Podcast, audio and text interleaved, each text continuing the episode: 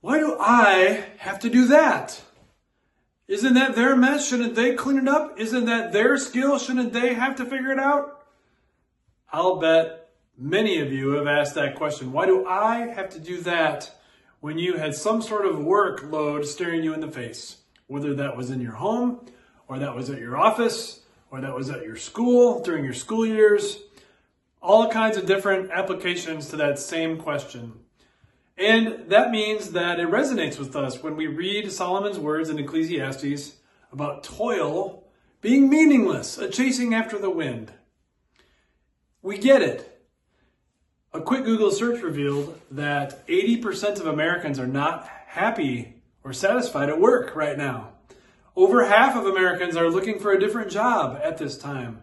53% of Americans in another study would would really want to change jobs and I think we all noticed that after COVID general dissatisfaction at work increased. It really ramped up for a while and maybe it still is ramping up.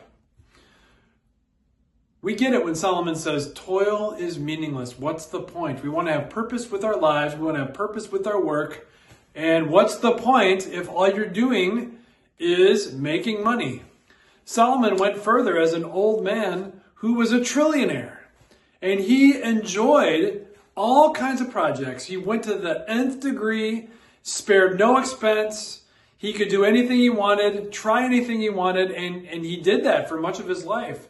And in the end, he says, that was meaningless because what's the point when you give all this wisdom, all this effort, all this skill, you work so hard for so long, amass all this wealth to hand it over to someone else? After I'm gone who doesn't have that same wisdom or skill, who didn't get out of bed in the morning with a lot of vim and vigor and do the work, and yet they get it, even though I worked for it and earned it?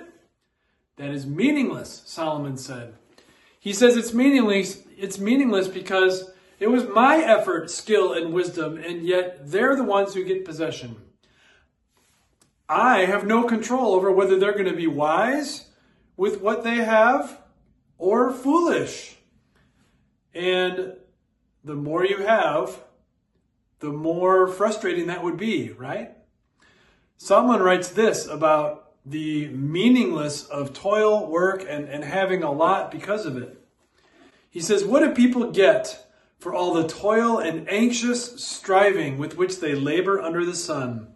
All their days their work is grief and pain even at night, their minds do not rest.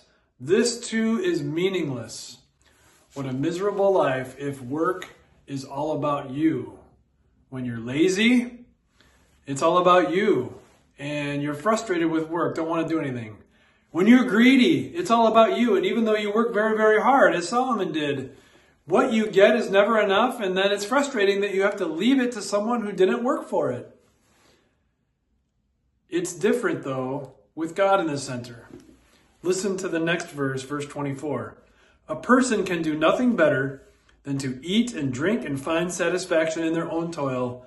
This too I see is from the hand of God, for without him, who can eat or find enjoyment? Do you see satisfaction with work, contentment in life comes from the hand of God? It's the only way. You, you can't drum it up. You can't conjure it up in yourself.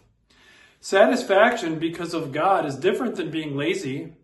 It's, it's actually energet, energizing. You, you want to work harder when you're satisfied with who God is and what He has given you to work with in your life.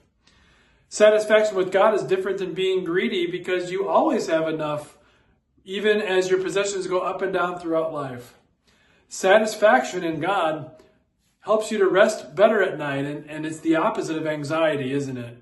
You are so enthralled that God has loved you eternally and has given you encouragement no matter what happened in the past, today, in the present, and going forward into the future, that you're glad to work with Him, work for Him. Everything you see is an opportunity to serve God. And so instead of crediting yourself and either being lazy or greedy with your talents, you credit God for that. Instead of pondering how you can get more for yourself, you ponder more about how you can honor God and serve Him with what you have.